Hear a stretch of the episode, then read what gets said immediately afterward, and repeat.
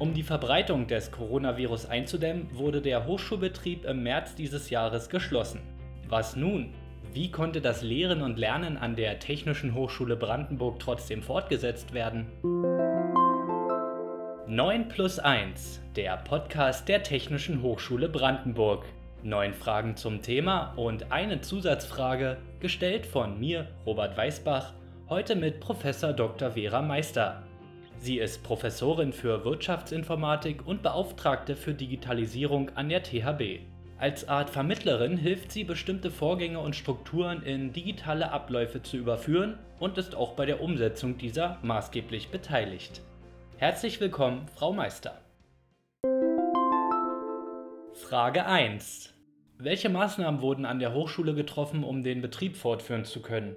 Es ist bei uns an der Hochschule sehr schnell ein Krisenstab gebildet worden, in dem also sozusagen alle Leiter der Fachbereiche, das Präsidium, aber auch sonstige Verantwortungsträger wie Leiter Rechenzentrum, äh, Leiter Personalabteilung, Leiterin und so weiter ähm, am Anfang täglich äh, kommuniziert haben und eben äh, jeweils Beschlüsse gefasst haben, wie der Hochschulbetrieb weitergehen kann. Der Haupt, die Haupttätigkeit einer Hochschule äh, ist ja tatsächlich Lehre und Lernen. Ja? Und äh, bei uns ist das äh, tatsächlich zusammengefallen, also diese Lockdown-Situation und der Beginn des neuen Semesters.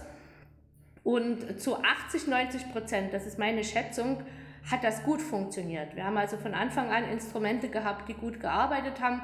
Kollegen haben sich nicht zu 100 Prozent, wie gesagt, aber zum großen Prozentsatz enorm kreativ reingehangen. Wir hatten glücklicherweise auch von Anfang an diese ähm, Videoaufzeichnungssoftware zur Verfügung, die Kollegen äh, genutzt haben, die Videoplattform, also beziehungsweise die, die, das Videokonferenzsystem. Ähm, das Rechenzentrum hat sehr schnell äh, sag ich mal, einen Plan mit wechselnden Schichten erarbeitet. Bestimmte Arbeiten, die von zu Hause erledigt werden konnten, Administrationsarbeiten sind remote äh, durchgeführt worden. Es hat aber immer, sag ich mal, so eine Notfallbesetzung gegeben, dass hier also eben auch vor Ort die Dinge am Laufen gehalten wurden. Es gab, glaube ich, äh, gewisses, oder nennen wir es mal eine Art Stottern bei bestimmten Bereichen der Verwaltung weil die ja doch nicht ganz so mobil aufgestellt sind wie die Personen in der Lehre, die halt eben doch in der Regel mit ihrem Laptop von verschiedenen äh, Orten aus arbeiten. Aber das ist meines Wissens auch in absehbarer Zeit ganz gut gelöst worden. Da sind also Laptops beschafft worden, Mini-PCs und die Leute wurden doch relativ schnell in die Lage versetzt zu arbeiten. Plus natürlich, sag ich mal, auch persönliche Kreativität. Also es sind dann auch Instrumente eingeführt worden, die jetzt nicht von langer Hand geplant wurden, sondern die einfach da waren, sowas wie Microsoft Teams zum Beispiel und die dann auch gern genutzt wurden. Frage 2. Wie hat sich dadurch Ihr Arbeiten verändert? Ja, wie wir alle mussten wir ändern, dass wir halt viel weniger an der Hochschule sein können oder müssen, je nachdem, wie man das betrachtet und äh, sehr viel von zu Hause aus arbeiten äh, mussten. Für mich persönlich war das tatsächlich kein Problem, weil ich äh, vorher, bevor ich Professorin wurde, viele Jahre selbstständig war und deshalb auch ein sehr gut eingerichtetes Homeoffice mit ausgezeichnetem Internet und allem, was dazu gehört, äh, zur Verfügung habe. Für mich als Lehrende war es tatsächlich auch kein größeres Problem, weil ich mich schon ja, seit mehr als 15 Jahren mit E-Learning beschäftige und auch hier an der Hochschule ähm, kann man sagen, gleich im ersten Jahr, als ich angefangen habe, damit beschäftigt habe, so eine E-Learning bzw. Video-Learning-Infrastruktur aufzubauen. Das heißt, äh, was ich machen musste, äh, das erforderte ein bisschen Nachdenken, war sozusagen das Digital das didaktische Konzept so anzupassen. Ne? Dass wir also eben keine Vorlesung, keine Übung vor Ort haben, wie, wie arbeitet man damit. Und ähm, das erfordert tatsächlich eine andere Herangehensweise. Aber da ich mich mit dem Thema E-Learning auch vorher schon sehr intensiv beschäftigt habe, war das für mich nicht wirklich ein Problem. Frage 3. Ermöglicht die Corona-Krise vielleicht auch neue Chancen für die Gesellschaft? Jede Krise, auf jeden Fall. Ähm, ja, es sind viele Sachen weggefallen. Also ich hatte zum Beispiel im April zwei äh, größere Dienstreisen geplant. Eine nach Almaty, wo ich, also nach Kasachstan, wo ich also zwei Wochen Lehrveranstaltung halten wollte. Mit zwei Studierenden wollte ich in die Ukraine reisen, weil wir da so eine DAAD so einen Austausch haben. Diese Dinge sind weggefallen. Äh, Konferenzen, die geplant wurden, wurden auch ins Online-Format übertragen. Also ähm, was mich in der Zeit, hm, ich will nicht sagen genervt hat, aber wo ich komplettes Unverständnis dafür hatte, waren solche äh, Beiträge in den Medien, so nach dem Motto, ja, vielen ist jetzt langweilig, lesen Sie das, schauen Sie sich das an und so weiter. Das ist überhaupt nicht meine Wahrnehmung gewesen. Also meine Arbeit ist weder langweilig noch weniger geworden. Man musste viel kreativer sein in verschiedenen Dingen. Es sind solche durchaus auch Lebensfreude spendenden Situationen wie eben so eine Dienstreise oder eine Konferenz weggefallen. Andererseits sind auch die Anstrengungen weggefallen, die damit im Zusammenhang stehen. Also eine ambivalente Geschichte, aber ich denke, wir als Menschen sind ja nicht deshalb, nicht nur deshalb so erfolgreich, äh, weil wir, was weiß ich, äh, dieses Gehirn haben, sondern weil wir einfach auch unglaublich anpassungsfähig sind. Und das hat sich halt, denke ich mal, auch in der ganzen Gesellschaft gezeigt in dieser Zeit. Frage 4. In der Wirtschaftsinformatik spielt die Digitalisierung ja eine zentrale Rolle. Welche Instrumente nutzen Sie, um Vorgänge in digitale Abläufe überführen zu können? Prozessmodellierung ist ein wichtiges Instrument der Wirtschaftsinformatik was im Kontext der Digitalisierung äh, durchaus eine wichtige Rolle spielt. Man kann jetzt nicht sagen, ich kann nicht digitalisieren, ohne Prozesse zu betrachten und zu modellieren. Äh, ich erlebe auch immer wieder Projekte, wo man bewusst darauf verzichtet.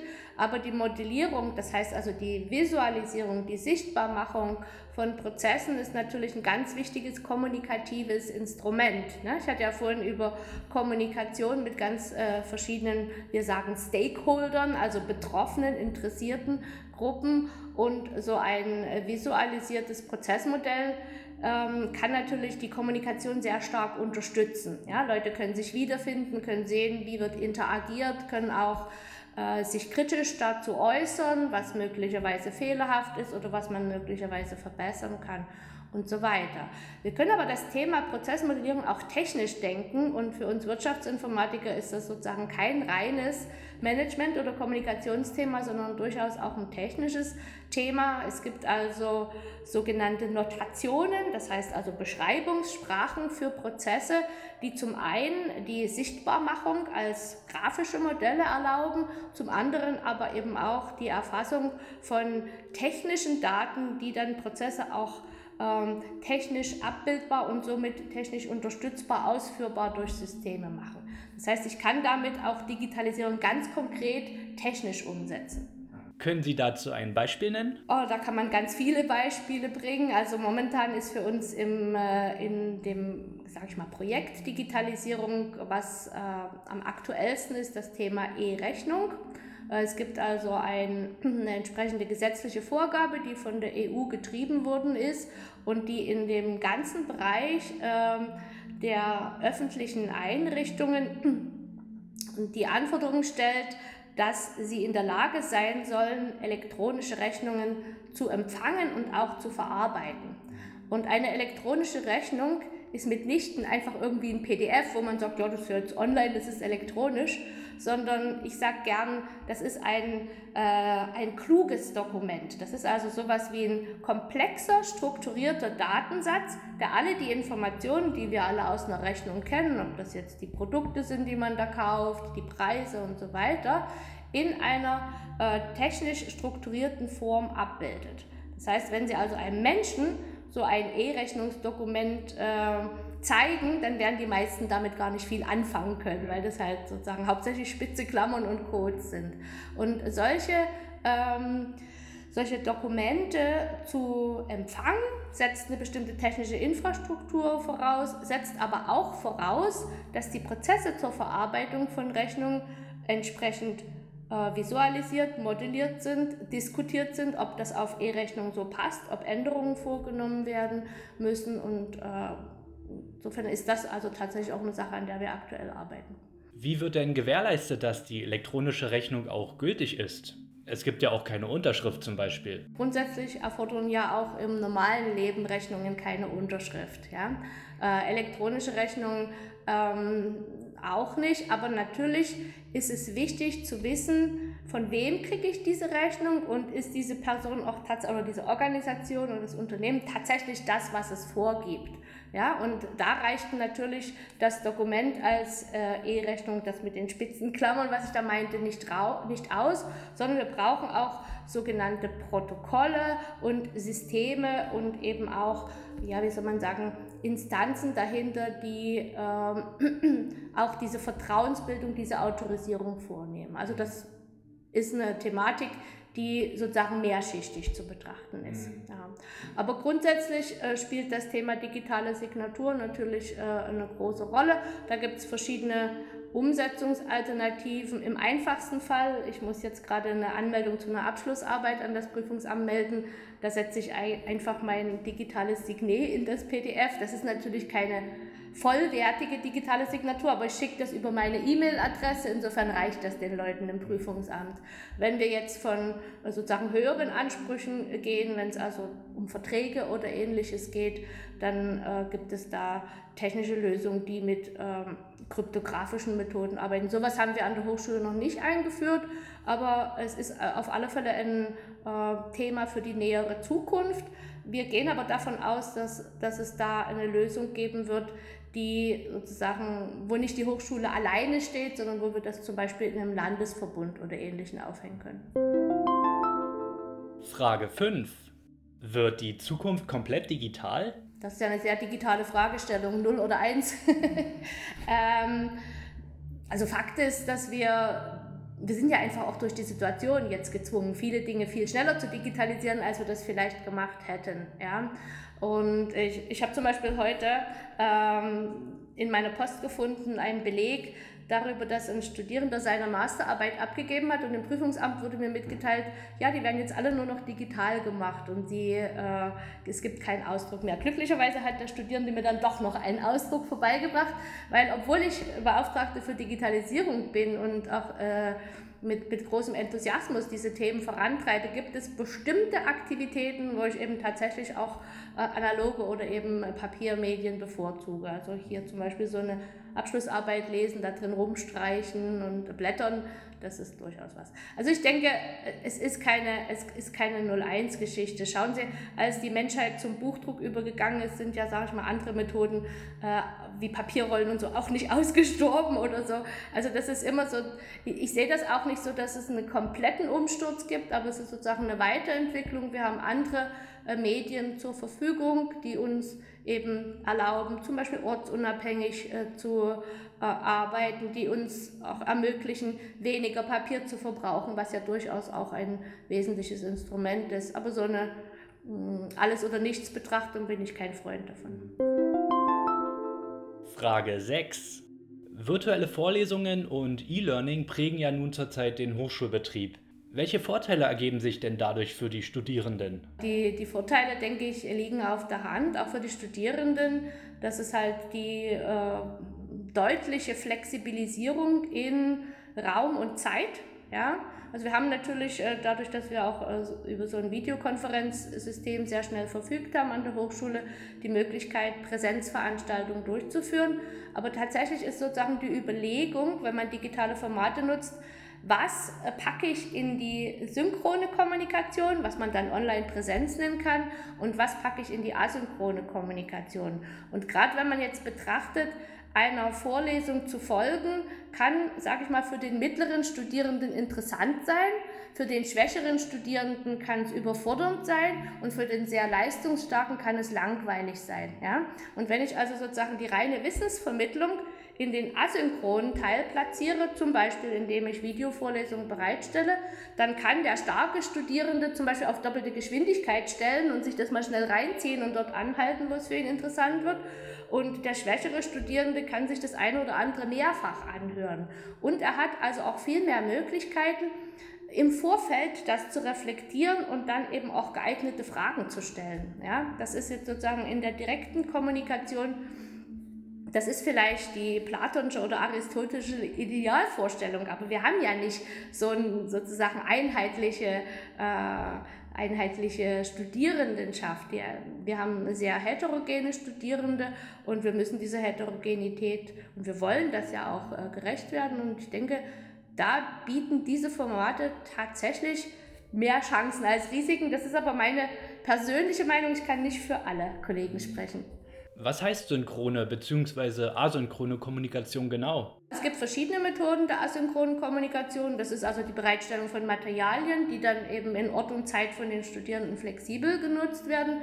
Äh, das können Videovorlesungen sein, das können aber auch andere Materialien sein.